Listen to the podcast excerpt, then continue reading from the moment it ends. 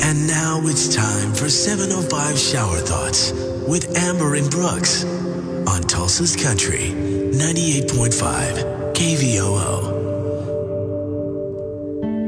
Horror movies are titled after the villain of the movie. Action movies are titled after the hero. Weird how that I've works. never thought of that. Yeah, Good shower thought. thank you. Why is it when we say someone is hot, we think of their appearance, but when we say someone is cold, we think of their personality? Or your heart. Yeah. No one in TV shows or movies ever has the bottom locker.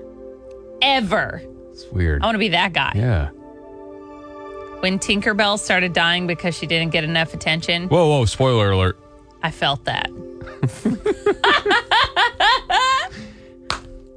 Where in the world are people storing all this toilet paper? Good question. That's all I think about now.